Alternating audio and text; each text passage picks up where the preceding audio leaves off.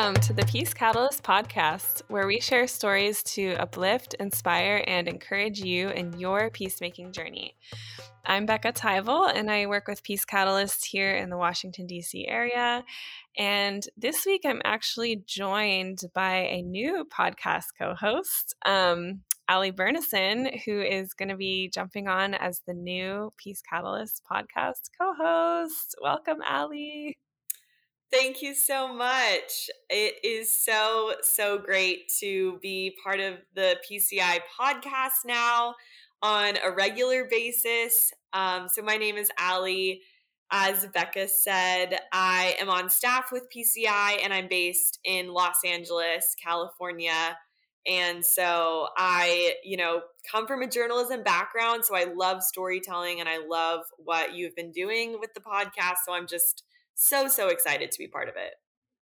Oh, I'm so happy that you are. And it's just awesome to have you join. Um, and just so our listeners know, Keith Giles is not going to be gone forever. He, we are excited to have him come back on the podcast to you know talk about the things that he's most passionate about um, and kind of explore more of the um, go deeper on different topics within peacemaking. So, Keith is not going to be the official co host on a regular basis, but you will definitely be hearing from him again. Um, yeah, thanks, Ali, so much for jumping in. Of course. Yeah, mighty big shoes to fill for sure. um, but yes, excited to continue hearing from Keith for sure. Yeah, I'm gonna miss like our little Marvel discussions. Are you a Marvel fan? I am not. Oh no. if, that's a deal breaker, I can become one. But yes, I mean, I'm engaged to a certain extent. I've definitely seen some of the movies, not not every single Marvel movie that's ever been made, but it's not a deal breaker. Not okay, that's my first project. Yeah, become, a, become an expert. Peacemaking is the most important thing. So uh, sure, yeah. so, yes, if you enjoy the Peace Catalyst podcast and what Becca and Keith have been doing, you can do us a favor and take some time to rate and review the podcast on iTunes or wherever you listen to your podcasts. This just helps boost our visibility and encourages others to also listen to what the conversations that we're having. Yeah, absolutely. Thank you guys in advance for doing that. Yes. So every week you have been doing, we have been doing a peace quote. And so today the quote is brought to you from Melanie Greenberg, who is the director of peace building at Humanity United and the former president and CEO of Alliance for Peace Building. And the quote is Peace is not something that happens on its own peace needs to be carefully, creatively, and thoughtfully built every day. Yeah, I love that quote. And I, I think it's really relevant to the conversation that we're going to be having today on the podcast um, with these amazing women um, that we're going to introduce shortly. But I love mm-hmm. this idea of, you know, it's something that is required of us every single day. It's not just like a short term project that you complete or a one time program that you do. Um, but building peace is really a full time um, commitment, and living that out requires a lot of, yeah, careful, creative, thoughtful um, ideas and approaches to um, fostering peace in our communities. So I love that. Yeah. Mm-hmm. And um, we're really excited this week. We are kicking off a brand new series on Afghanistan. Um, you know, we've been seeing a lot about what's been happening there in the news, and um, obviously very heartbroken by the collapse of the peace process and um, seeing so many Afghan people having to flee the country. Um, so we just wanted to take some time to um, listen to those voices and hear from Afghans as well as those who are are working alongside them for peace. Um, in Afghanistan who've been working alongside them for a long time now, um, and also working with refugees locally um, and hearing from Afghan refugees locally just to um, get the chance to learn from them and their stories and see how we could be engaging as peacemakers on this topic. Right. So this week we have the privilege to interview several individuals from Mina's List. So, the organization's executive director, Tanya Henderson, the advocacy director, Teresa Casale, and founding member of the Afghan Women's Network, Palwasha Hassan. And Mina's List is an organization that seeks to build just and peaceful societies by advancing women's political leadership and participation globally. So, they champion equal and substantive representation for women in national governments around the world. So they do incredible work and have been for many years now um, in Afghanistan and in other countries as well. So um, I am really looking forward to this conversation.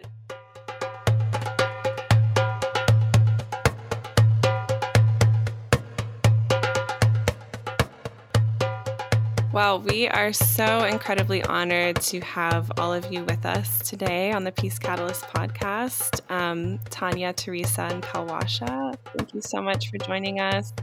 Um, really incredibly honored to um, learn from you all and your work with Mina's List and um, to give our listeners a chance to learn from you all as well. So, thank you for your time. Tanya, I'm wondering if you could um, just kick us off and introduce yourself and Mina's list. Sure. Good morning, and um, and thank you so much. Um, this is such an exciting conversation, um, and I'm, I'm really excited to to hear what we're all going to to um, un- uncover and unpack today. Um, but my name is Tanya Henderson. I am a human rights, women's rights lawyer by training. Um, but I've been working on the Women, Peace, and Security agenda um, under UN Security Council Resolution 1325, always a mouthful, um, since 2009, and then worked on the US um, National Action Plan on Women, Peace, and Security, and then the Women, Peace, and Security Act of 2017, which eventually got introduced and um, and through that work came to the realization the awakening um, that we needed women decision makers and policy makers to really implement this in many ways what had been a grassroots civil society agenda of women activists pushing for women's inclusion and peacemaking conflict prevention peace building and um, and so with um, actually with coll- collaboratively with with with Palwasha and um, and her sister Shinkai Karokhail, who's an MP from Afghanistan, came up with the concept for Mina's List. Um, and so Mina's List partners with in-country women's rights and peace organizations and have has them identify grassroots women's leaders that help get women um, that could be good political leaders and and really advance a women's rights and peace agenda at that high level decision making so we founded Mina's List in 2014 and have been working um, to help get women elected to parliament in Afghanistan um, since 2015 and um, and the model I think has been pretty um, effective. Like in 2018, we trained 50 aspiring women candidates in Afghanistan from 32 of 34 different provinces, and of those women, 37 became candidates, eight won new parliamentary seats. Um, and so I really think that collective model uh, of women, um, civil society, and women political leaders working together um, really has has built that so that's um, that's that's me and Mina's list. Yeah. Wow, that is incredible, Tanya. It's so humbling to hear about the important work that you're all doing and um, to see that, you know, giving women that opportunity to step into positions of leadership um, is incredible. So um, thank you. And Teresa, can you also introduce yourself and tell us a little bit about your policy and advocacy work?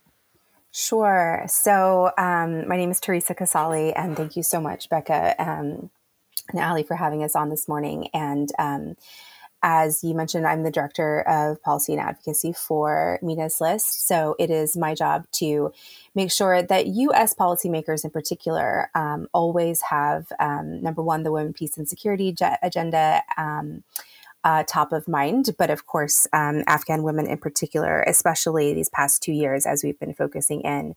Um, on that area of the world and everything that has unfolded.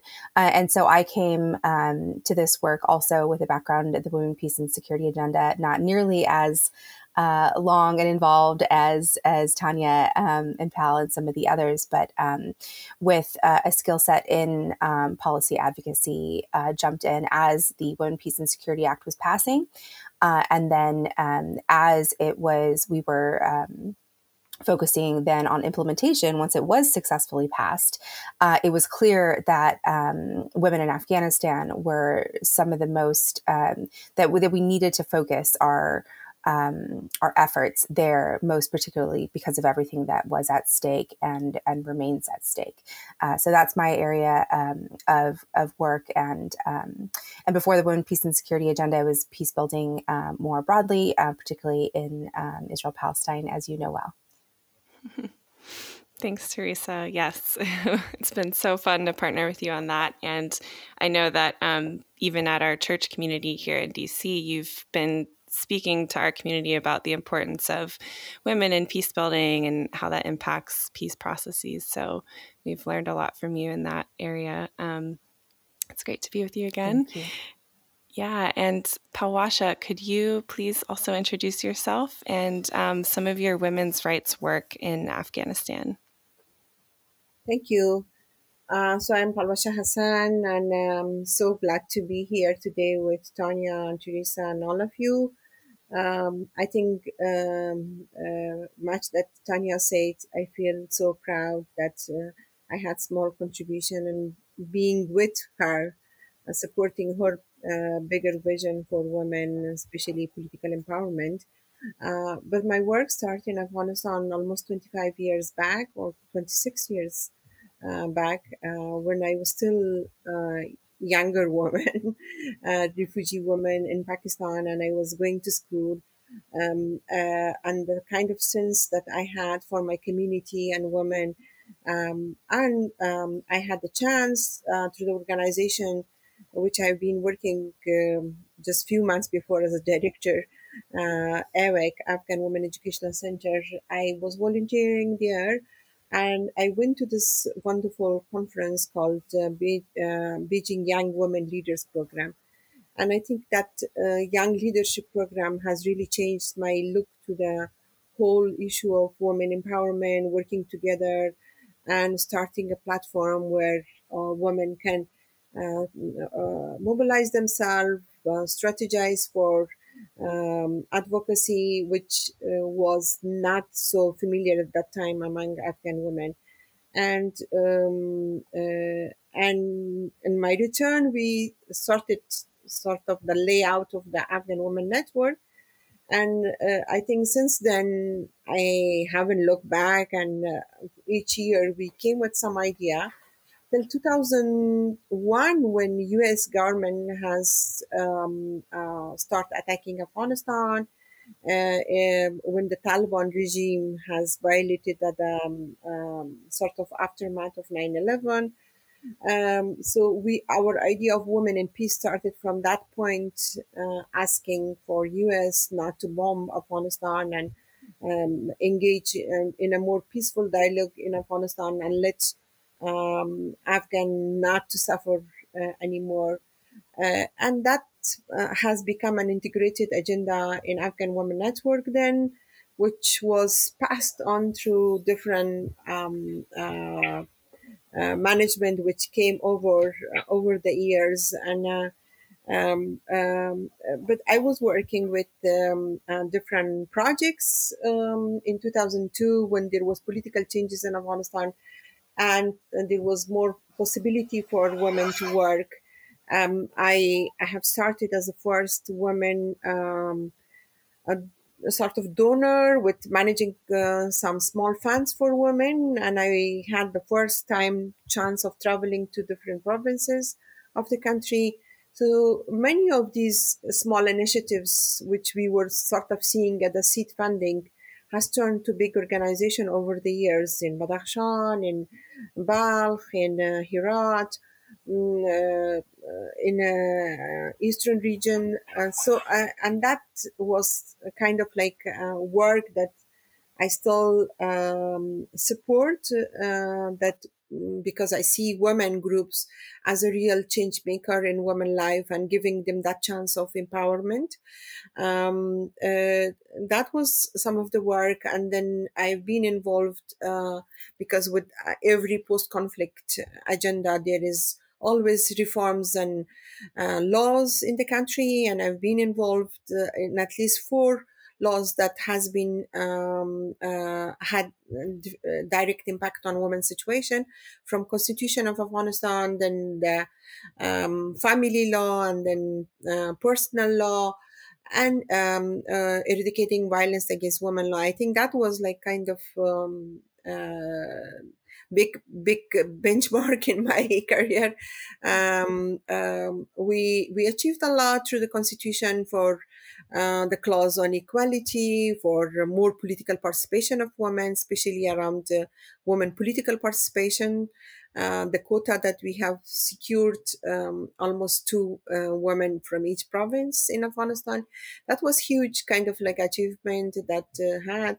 But other than that, I have been involved for several years with women education and girls education and young women leadership. Um, so it has been huge and it looks to me like I've been involved everywhere, but that is the um, thinking like in Afghanistan because we suddenly had a few opportunity opening with the political change in Afghanistan and and we um, didn't look like um, we shouldn't lose this opportunity and whatever is possible to support women empowerment and i think women have women in afghanistan generally took uh, bigger uh, advantages of partnership with international community, uh, with women rights organizations such as Mina List and um, uh, several others to make sure that we we stay like a strong partner and be able to make change in uh, women and girls' life in Afghanistan.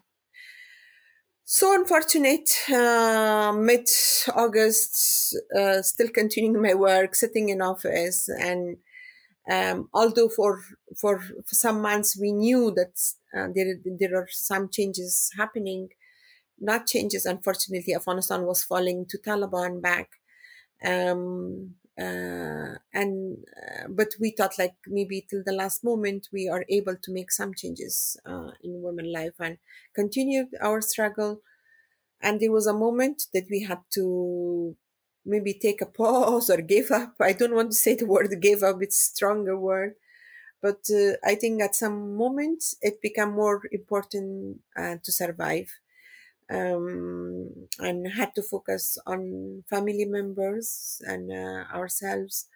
And so through that process, um, myself and my family have been evacuated uh, through humanitarian parole and through support of my friends, uh, like Tanya and others who helped um, to make sure that women are included along other military target because um, the concern is always partnership for the governments with the people who help them them help them in war maybe not in peace.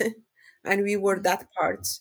Um, our contribution was not taken important by policymakers uh, we were seen as less contributor at the point. At times, we were considered spoilers. Um, um, but we knew, like, we are seeing peace uh, much bigger than um, being involved in the military or um, our our biggest weapon was writing letters our biggest um, uh, weapon was uh, and speaking in um, uh, webinars and uh, uh, policy recommendation and stuff like that.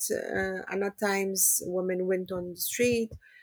So these are the continuous advocacy that uh, I've been involved, and um, uh, now in US, um, I will soon be starting some work with Georgetown I feel so privileged uh, that I'm getting some work uh, to continue some of my work and try to reflect on the experience that I've got over years. um, and also have the time uh, how to make sure that Afghanistan experience and that we had through organization like AWEC and several others. Uh, we still stay connected to that, but also make sure that uh, we don't lose our achievement. We have always been calling on policymakers to help us. Uh, we know nobody helped us with that, but I think we trust ourselves and we trust our partners and friends with their help, we can still continue uh, this and make mm-hmm. sure that um, uh, women activists, women's rights still matters and still remain relevant when there is any talk regarding Afghanistan. So I stop here. Thank you so much, Palwasha, and thank you for sharing your story with us and being willing to um, talk with us a little bit more about the work that you are doing and um, you know your experience and it's awesome to hear that you'll be planted at georgetown and continuing to um, to build that work build upon that work and um, yeah continue advocating for women's rights and political involvement. Um, and going off of that, I was wondering if all of you could maybe expound upon um, just giving us a little more background on the the Women's Peace Forum that you all have been um, facilitating, and if you could talk a little bit about, you know, for our listeners, um, why was it important for women to be a part of of that process of mm-hmm. building peace, and um, you know, if women had been involved more um, directly, what what would that have looked like, and how might that have impacted the peace process? Um, I think just framing framing the context of what was going on at the time. Um, so actually, following the 2018 elections, where you know we had eight new women members of parliament get elected on a women's and peace platform, five of them from Taliban controlled regions. Um, two months later, President Trump um, began to negotiate a quote unquote peace agreement with the Taliban. Um, and I think everyone was honestly quite shocked. I mean, first and foremost, why is the U.S. negotiating peace with the Taliban? Right? Why wasn't this an internal Afghan government, um, uh, Afghan pe- populace, um, you know, a peace negotiation? Um, but that said, that that's what began to happen, and um, so our partners, um, our, our, women's organizations in, in, Afghanistan, like PAL and um, and others that work with the Afghan Women's Network, Mary Akrami, and, and many of the other women leaders, um, said, "Well, we have to be included. We have to be part of this process. You know, the U.S. cannot negotiate a quote unquote peace agreement with the Taliban and essentially negotiate away the 20 years worth of work that we have um, dedicated our lives, put our lives at risk." um, to secure. So um, the women be organized as as they um, so astutely and strategically do. Came up with um, nominated a delegation, came up with policy recommendations, and began lobbying the international community, the U.S., um, to be included in those peace talks. Um, and this was what January 2015, I believe, February 2015. We actually we were able to raise money. Mina's List helped raise money along with our partners to send the women there. And long story short, they weren't issued the visas to attend any of those talks. Um, this advocacy then turned into a much broader coalition. In many ways, um, it mobilized um, women leaders across Afghanistan, and they be. Um, uh, and I'll let Pal talk a little bit more about what was going on in country. Um, but two coalitions came out of this. One was the Our Voices, Our Future, um, which mobilized women across Afghanistan, and the other was um, Stronger Together, which was an international coalition of Afghan women leaders, Afghan women diaspora, and then those of us that work um, to support Afghan women um, in, in peace, security, women's rights. And these became very very active. So um, fast forward you know a year later um, and, and when i say very active i mean we had policy meetings. We you know were doing recommendations as pal mentioned many letters were written. Um, but fast forward a year later when the intra-afghan talks began um, again women said, women civil society leaders said, okay, this is great. You've got four official members of the Afghan negotiation team, but where where are the women's voices from the ground?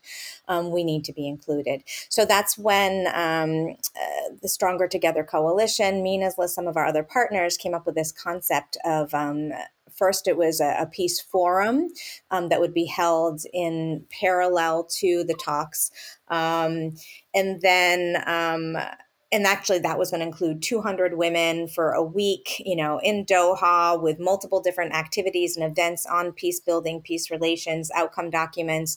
Um, and then president biden got elected and fast tracked the peace process to have this istanbul peace conference where essentially he was going to tie up the, the afghan peace talks in, in three weeks. Um, so once again the women pivoted and then we um, work to have a parallel peace process for Afghan women with 100 women from across Afghanistan. Um, and these women were going to come to Turkey. We got permissions from, we had support from the highest levels of essentially all multilateral stakeholders. So the UN, UNAMA, US, Norway, even Afghan government um, to have these women come and present their recommendations, present their red lines um, on what women thought should be included in that peace process. And I think I'm going to stop here and tag team Teresa to okay, now we're in Turkey. Then what happens? And then maybe Pal can take us on to how we pivoted in Kabul. Yes, it was um, something I will absolutely never forget. We worked very, very hard to uh, organize that event in Istanbul and uh, worked with our uh, international partners to get the um, the delegates uh, identified and mobilized and ready to fly. Um, from Kabul to Istanbul. Of course, they came from the pro- provinces all across the country, which is you know can be very difficult. Um, and uh, Tanya and I flew out to Istanbul and uh, were completely ready to receive them and execute the event. Um, when uh, as soon as we we landed, we um, received messages that the Taliban was boycotting the talks and would not be coming. Um, also, at the same time, um, we were planning all of this during COVID, and gatherings of any kind were a little bit um, difficult to pull off. Uh, and uh, so, with those complications, the government of Turkey denied the visas of women uh, once again to be able to come. Uh, but we said, um, okay, well, these talks can still happen. The US was saying they're merely delayed um, you know that, that we'll still uh, get the Taliban here and make sure that it happens. So we uh, we set up shop in uh, the hotel where we were supposed to um, meet everybody, and two days later, um, the president gave um, his speech of um, non-conditional and complete withdrawal of U.S. troops by September 11th, and um, with that announcement, we we knew that the Taliban definitely wasn't going to show up uh, to the table that they no longer had incentive to do so. Um, and essentially, um, the the peace process and the parallel peace process were canceled. Um, uh, we thought maybe there's still a possibility that this could happen, um, but we're not entirely sure when. I um, said, "Okay, well, I'm I'm going home," and I went home to my family in California. Tanya stayed uh, just in case something um, you know was was going to be cobbled together to still happen. Um, but meanwhile, we had uh, 100 women um, sitting in Kabul ready to get on a plane the next day, and that absolutely did not happen. Um, but we were able to uh, to pivot a bit, and for that part, um, I will send us over to Palwasha. So uh, yeah, I mean, this was not the first time. First of all, like um, in the last moment, we had all these changes, which is which was affecting always our activity, our mobilization, and great planning. um, and we were so ready for Turkey. Uh, women came from all the provinces. They were in Kabul.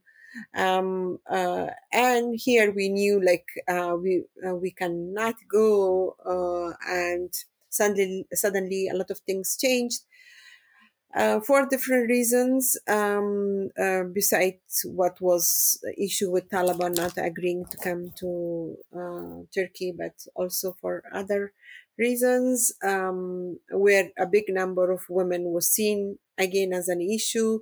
So for hundred and so women who were ready. Uh, we were told that maybe only 40 women can make it uh, to the next meeting anyhow we thought like um, uh, and the women were so eager they came with a lot of thinking and uh, so we organized uh, immediately um, uh, a meeting.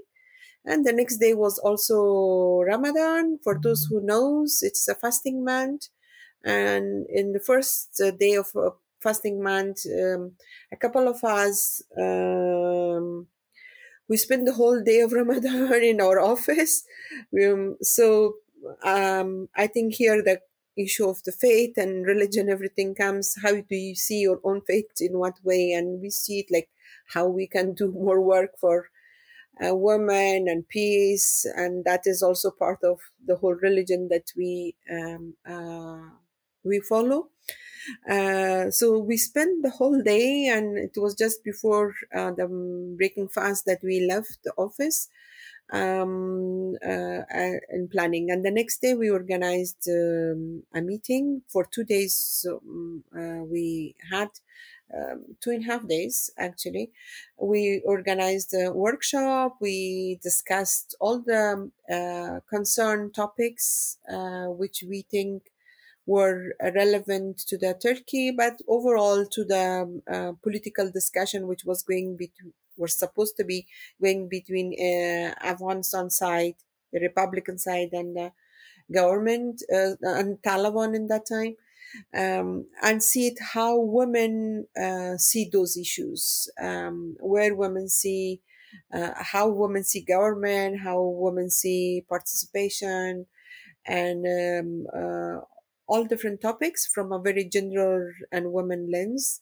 We had this discussion, collected uh, uh, ideas, and then women had presented their papers, which was later on put into uh, um, one one or two page, pages that we put together all those recommendations that women have made. Um, of course, it was disappointing that uh, none were able to have direct interaction. Women remain, I know, till the last moment, women wanted to speak and negotiate about their own rights on the table, face to face with Taliban and other parties, to tell them what is their view and to to uh, and the important point that the women were making that uh, we we as women didn't see uh, peace as a main domain. We were seeing it as uh, our uh, first concern.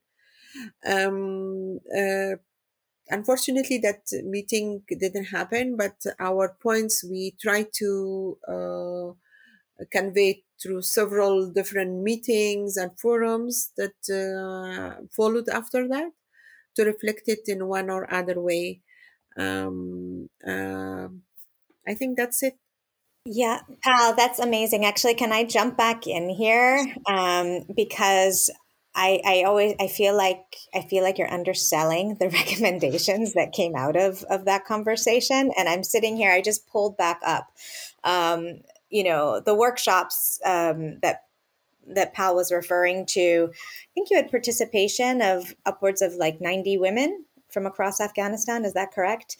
And um, and they broke up into topical groups based on the various topics that were going to be discussed. Um, were on the agenda to be discussed in the between the Afghan government and the Taliban. So everything from governance and power sharing to ceasefire, monitoring, um, verification systems, you know, fundamental freedoms, um, you know, constitutional reform procedures. So the women in their workshops dug deep um, on each of these these topics. You know, women's rights under Islamic law, and came up with multiple, actually sixty recommendations, um, and and they were nuanced um, and strategic, and um, and even now when I read reread them again, I'm just reminded um, how how smart women are and how um, smart and strategic and and thoughtful and precise um, you know the the the Afghan women were in in making these um, these these recommendations. So um, you know, I mean, I'm just going to throw one out just to give an idea. So, like, one topic was reintegration and, and rehabilitation. And, um, and their recommendation was that any peace agreement must accelerate a comprehensive and inclusive demobilization, disarmament, reintegration, and rehabilitation program. The program must include the collection of illegal and unregistered guns throughout the country. Illegal arms dealers, traders, and traffickers inside and outside Afghanistan must be identified and brought to justice. And that's one of five recommendations just on that one topic. And, you know, how many in our whole, you know, in the international uh, dialogue on on peace and security in Afghanistan, you know, when have you really heard anybody else talking about demilitarization of Afghan society? Of you know bringing bringing you know arms dealers to justice right? Like you know collection of of illicit weapons. Um, this is what women bring to the table. And um, and actually we were able to um, mina's list um, actually with teresa's help and i'll let her talk a little bit about that we're able to take those 60 recommendations from the women and then turn them into policy recommendations. And um, I don't know if you want to continue, but Teresa, I'd love for you just to chime in there about what we did with those policy recommendations, including maybe even the Zoom meetings that were so cool.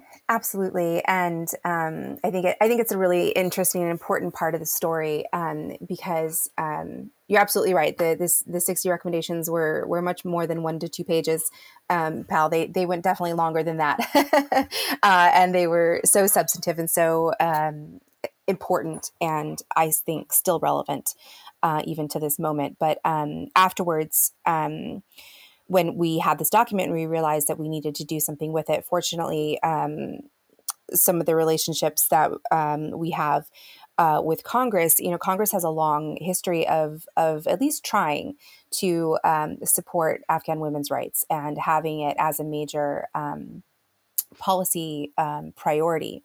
Um, and so we worked with the Democratic Women's Caucus um, to pull um, to pull together an event where um, all 100 of the women um, peace delegates actually were able to join a Zoom meeting to uh, present these recommendations and talk about their experience with the um, with the peace process and give that information to uh, the women members of Congress um, themselves. You know, they they weren't able to to give it to um, the peace negotiators in, in, Istanbul when that meeting didn't happen, but there were still listening ears and people who wanted to know this information.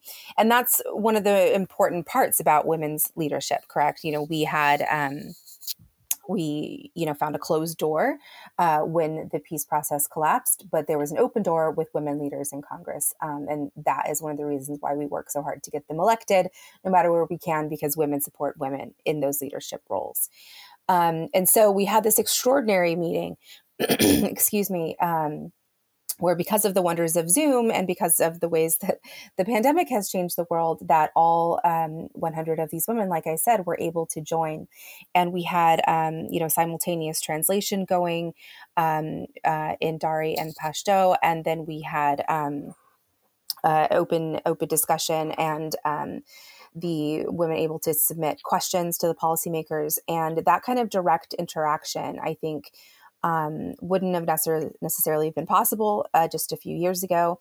Um, but um, it was, you know, all 100 women were on the screen right next to, um, you know, Representative Jackie Speier and some of these other more, um, you know, longtime office holders um, in the U.S. Congress. And uh, fortunately, those recommendations did make it into a lot of their thinking and a lot of their uh, kind of internal advocacy and um, made it into recommendations to the White House and have formed, um, you know, how they think still about uh, how to support Afghan women and girls going forward. Um, that was a, a, is a pretty major achievement to at least have all of those um, those women on the phone having direct um, interaction with uh, members of Congress. That is so incredible. The power of women organizing and coming together and um, yeah, helping to equip and empower each other is just is amazing. So thank you for sharing that. Yeah, definitely. Um, thank you guys for sharing about the Peace Forum. It was so great to hear from you know a, a it's I just being an idea to execute through execution and the outcome of that sounds just absolutely incredible and having to shift to different circumstances um, yeah such creativity. So thank you guys for sharing.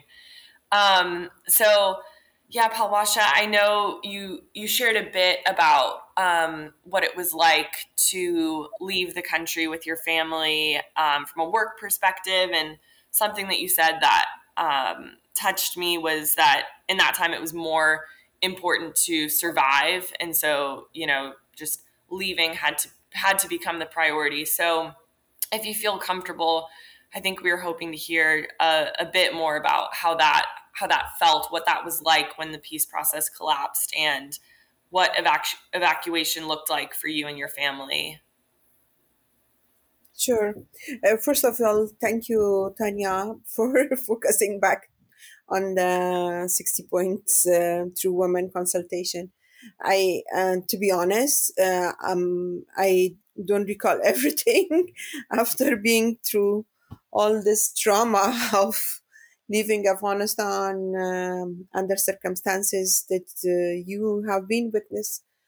Um, it was not um, it, it was difficult and very from different perspective. First of all, um, although um, uh, for some months um, when Taliban were advancing and uh, they actually gave up on the peace process and they wanted to have a military win, we knew that um, uh, they will be sooner or later uh, in Kabul.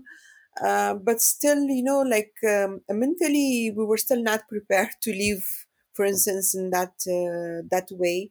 Um, uh, uh it, it, it, was not a normal normal trip uh, because um, there have been sorry for so much emotion. I think a lot of women has put their life in their work in Afghanistan AWEC alone has been the product of women 30 years of work. And a different time, with very less resources, with a lot of difficulty, women has struggled to put something to change, uh, and it was making the change in the work. And so it was not easy for me to just uh, close the door of the office and uh, in my personal life also just to uh, pack your bags and uh, climb the plane. It wasn't it was not like that. So uh, you literally had to leave everything uh, in few hours. Because the first day when Taliban came, I was still in office, and my colleagues informed me and they came to my room. And my program manager she was crying when she came to my room and she said the taliban are um, next door. And they were all so terrified and they want to leave to go to their home. And kabul has very busy traffic. Maybe it's difficult for us to live there so the next day we had to leave. We went to um, we went to airport actually we went to airport because uh, uh, through our friends our pickup was arranged. Um, but when we went to airport um, uh, few people at least four four person were killed that day. There was firing and all that and we couldn't get near to the gate where we wanted. But I understand the same day several of other our friends um, uh, either left or they never had that chance. Like it was a split of minutes that we got that chance and get in, and we were sort of lucky to get in. but then inside the airport it was terrible it was there was no place for two days we had to stay there um, uh, somehow um, i think it was the second night honestly i keep my memory lost but uh, it was second or third night that we found our uh, place in one of the military plane. Um, we didn't knew where we are going and uh, because we were thinking we are going to qatar but it went to kuwait another strange place we came and we were told again if we go to one of the military bases we will be helped with our paperwork and all the stuff. So again we decided okay we went to this military base. Again we didn't knew like how much time it will take where will we be? And so we went to military base and it was um, um, people came and tried to welcome us but the base was very um, with very tough conditions but the good thing was like uh, we um, there was the head of the base was a woman and she reached out to start speaking to us and we spoke about our problem. So she made a lot of changes since we spoke to her. They give us additional blankets they give us um, the food amount not drastically but uh, a lot of things become better.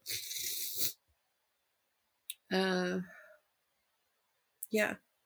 And uh, but we spent like uh, one uh, one month we our paperwork was done and then the next month we were doing nothing but we were sitting in base and nobody was processing nobody was telling us when our work will be done how long we will stay. And that was the terrible thing each person uh, was suffering. I saw um, that uh, some of the younger ones uh, become uh, depressed uh, my friend son uh, he started not talking to he was become quiet and he was not talking to anyone uh, and we slowly saw like the sign of depression uh, somehow uh, i know people try to help us uh, the base people were trying to help us but i think this whole process was so traumatic and um, that we didn't have the same strength to face everything like that. And i'm glad uh, on the intervention of my friends and family uh, like three weeks before uh, we we left the camp the base and now in virginia. And so many of my friends are trying to help me to get over the housing situation a settlement a new environment and it's it's helpful Thank you um, so much for sharing, Palwasha, so vulnerably about something that happened so recently. Is just what I've what I've been thinking about. Is this isn't years ago? This was months ago, um, and so thank you very much. I lost count of how many legs of travel, but it just seemed like so many, you know, different spaces of waiting, whether that was on a plane or in a bus or yeah, constantly switching hands and just in questioning where next. And so yeah, there are just no words. It sounds incredibly disorienting and um, definitely a testament to your strength. So um, perhaps as a closing question for this conversation to everyone here, um, where where next? Where do we go from here? What is Mina's List working on currently um, that you would like us to know about? I can jump in a little. Um, I think that, you know, just where this conversation has gone has shown um, just the incredibly difficult um, space that all Afghan women are in right now um, and what has been the consequences of a lack of peace. Um, that is very real and why we try so hard and fight so hard to have um, to have peace because the lack of it is um, very painful.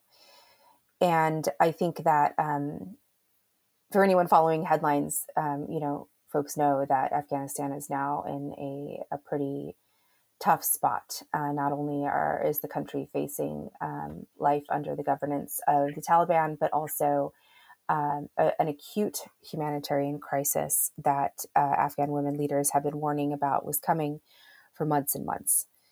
Um, you know, not only is um, is there political crisis, but also um, uh, famine that has been exacerbated by months and months of drought. Uh, COVID 19 is still also, of course, a problem and a, a major public health uh, crisis as well.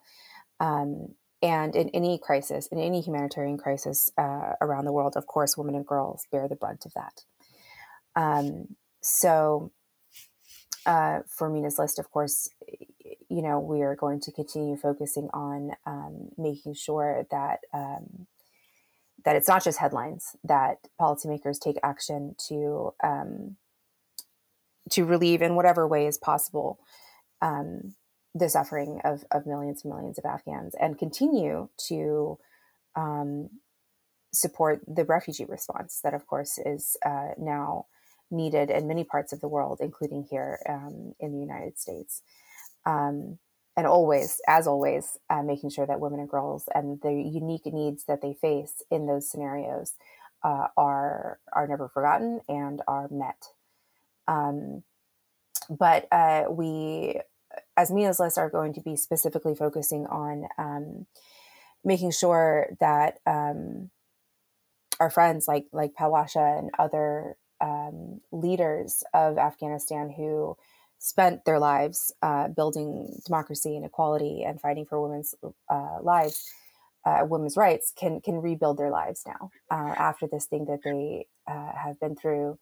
Um, that they can continue leading, continue doing their important work, um, but from wherever it is that they are. And so, um, from folks folks here in the United States, we're actually um, uh, in the middle of a fundraising campaign um, to make sure that um, resettled refugees, uh, women leaders, have um, cash assistance. We feel very, very strongly that um, there, you know, there are lots of um, support and assistance options available uh, to folks who have just been displaced, um, but cash is probably one of the most powerful ones because it's for them to decide how they can spend and what they need and how their um, how their needs uh, can be met uh, best. It's most flexible, essentially, uh, which is what um, you know preserves decision making power and agency. Um, so we're going to try to um, uh, partner with um, ten um, women and their families um, to uh, to give um, some small grants there if we can um, raise about fifty thousand dollars so that um, folks can continue um, rebuilding their lives and and their incredible and important work that goes forward because the women and girls of Afghanistan um, are in more need than they've ever been, and so those leaders who who did you know choose to to leave so that they can survive will will continue their work from wherever they are so that's what we're going to continue to support as Mina's List and um, just as women who, who care. Yeah, that's amazing. And um, for our listeners, we're going to be sharing the link where you can give um, to support those women and their families. Um, so definitely check it out in the episode description. And I just want to thank all of you for your time today, and especially Palwasha for being willing to share your story with such vulnerability. We just really honor you and grateful for you um, being willing to share that with us. So thank you so much. And we're with you. Um, you're not alone. We want to come alongside you um, however we can. So thank you so much. Can we ask Palwasha if there's one specific thing that people of faith across the United States can do to support people like you right now? I have no idea, but I think um, our faith is for us to be better human being and i think that make us one um, uh, no matter how we do our prayers and um, follow different paths uh, but at the end i think we all want to be better human being and um, and that make us uh, one and uh, we are uh, sharing the same values. Um, i think um, uh, the shared values of humanity is much beyond our race color um, faith path that we each are following. And um, uh, refugees i think today could be refugee but tomorrow uh, they could be your great supporter. Um, uh, you never know. Um, i've been working to support women for over 25 years um, and i feel bad like uh, maybe i'm on another side of the line now. And these lines can always reverse and change but it's also good to understand that feeling uh, with those we are working. Um, uh, and i think this was my unique chance in the whole process to understand all those uh, idp a few years back that for instance i had uh, idp work and research that i've done and i was sitting to, in those uh, cloth tent uh, in in, in um, borders of Kabul and uh, and one day I didn't knew like in United States I will be living in under the same sort of tents under the same sort of cloth borders. Um, and this can happen to all of us and uh, but it's important uh, not to lose ourselves um, and uh, respect each other's feeling and um, see the issue and problems of others as our own um, and don't see ourselves as a um, people who are provider or supporter. I think we should own the problems um, and understand that refugees more than anything uh, needs dignity that you can give them um, that's it Thank you, Palwasha. Tanya, Teresa, did you want to add anything?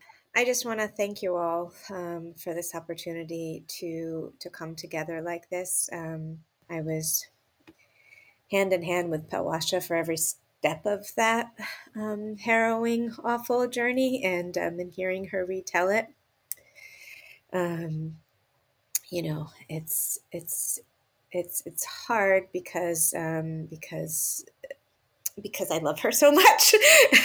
um, I think we all do, you know. But so having this opportunity to really um, to to come together, to share our stories, um, to talk so openly, and to listen to each other with our hearts. Um, has been a really, really powerful um, experience and opportunity, and I'm, I'm grateful that you provided this, this, um, you know, Becca and Ali. So thank you so much.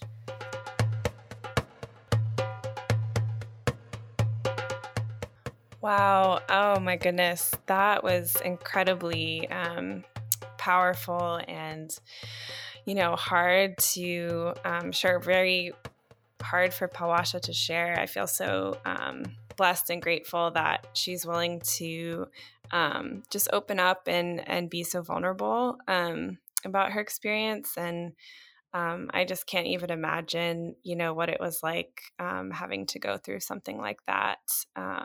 Yeah, and just feeling very, very hopeful at the thought of the work that you know she'll continue to do, and and the work that Mina's list is continuing to do moving forward. But yeah, also just still heartbroken at at everything that's that's occurred um, in the past few months. So Yes. Yeah, absolutely. I mean, not not having known anyone personally who experienced evacuation or the collapse of the Afghan government, um, this was a first for me to hear how it's affected individuals um, and just to learn from her experience and, and hold her story is truly such an honor. And I just am thinking about the personal and collective traumas experienced both by um, women, individuals like Palwasha herself, um, but then just the larger country and then even you know thinking about tanya henderson who um had the i guess yeah honor i don't know how she would say it of of walking with Palwasha through all of the different points in the journey of, of fleeing the country and finally um, settling here and just this the secondary trauma experienced from by her and so many others i'm sure who had family members in afghanistan or friends um, and were part of that process as well obviously not directly but in, in an indirect and intimate way. Um, yeah so i i am just going to be thinking about um, how to how to be sensitive to to those experiences that are still so recent and just the pain um, the pain of that so i also just feel so so privileged to to have heard um, her story. Yeah and i you know i think that's such a great point that you're bringing up about um how we listen and give space um, for people to be able to share their stories like that is it's such a crucial um, aspect of making peace right is to um, to be a good listener um, so i think i i feel grateful for that opportunity and um, yeah would hope that we could all practice um, listening like that whenever given the opportunity. Um, i think something that really stood out to me um, from this conversation is of course like the obvious that you know with women being included in peace processes and how crucial that is and um, you know so inspired by how mina's list is continuing to carry out this work even with everything that's that's collapsed um, but they're not giving up and you know they're creating these parallel structures and committees. And, um, you know, Tanya mentioned that uh, I think they were setting up an Afghan women's parliament in Greece. And so, like, the activism, the organizing, the political leadership isn't going away. And um, that is really inspiring to me because it shows that, um, yeah, despite everything that's happened, um, there is still so much uh, passion and power in these women who are coming together um, to decide what they want their futures to look like. So, really right. encouraged by that. Right. Yeah. I, yeah, I was also incredibly encouraged to hear the work that they're continuing to do and the history they have working in Afghanistan. Um, I think, you know, while we're for for some of our audience um, might be in uh, the states or um, so I guess I can only speak from from my context of being in the states. You know, we I, I kind of don't know don't know what to do or how to engage, and so hearing from an organization that knows the context well, that's actually been working there.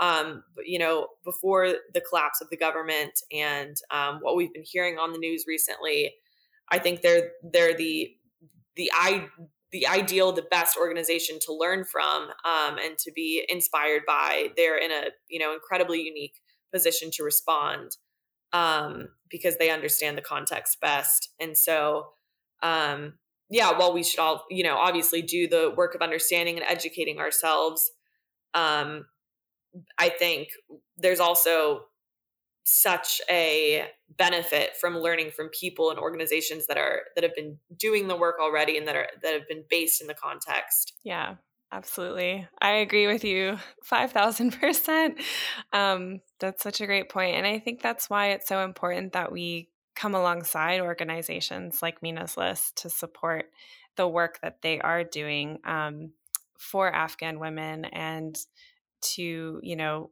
build a better future and and the hope that there can be um, something peaceful in the future as well. Um, so I think you know for our listeners who maybe are asking like, well, what can I do? How can I help? Um, I love that you know Mina's list is focusing on the women whose lives have fallen apart and who had to flee and, and leave behind everything, um, including Palwasha. So you know perhaps donating to this initiative that they're currently spearheading to provide um, assistance to those women and their families um, so that they can rebuild their lives. Um, and you know, I'm I'm just thinking back to something Teresa had mentioned about the pandemic and on top of everything else, like um, and how women and girls you know bear the brunt of the negative effects of these issues all the time like no matter where they are and mm-hmm. so i think coming alongside them and and being willing to yeah take action like you said listen and learn from those who who have been working on this um, for years and who've given their lives to it and then um, yeah taking action by supporting what they're doing so. Right right and i think yeah with the point that you bring up about um, and that was brought up in the in our conversation um, with women bearing the brunt of conflict and oppression and poverty and um, you know in the coat in the pandemic um, how that's affected women and girls. I i think that that places women in a in again in a unique position to respond and then to be leaders. I i imagine that it it creates more um, more of a, a motivation or an impetus to be part of you know positive transformation um, in those areas and um, yeah just the concept of you know being a being a wounded healer and um, being affected by something um, and how that can in some way be transformed into positive change and whether that's yeah through advocacy or through a, a number of the initiatives that they're um, spearheading. Yeah, definitely.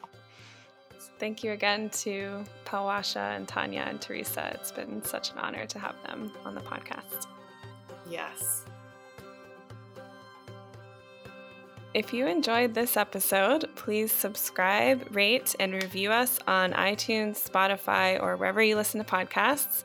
And if you'd like more info about Peace Catalyst and to help support our peace building work, please visit our website at peacecatalyst.org.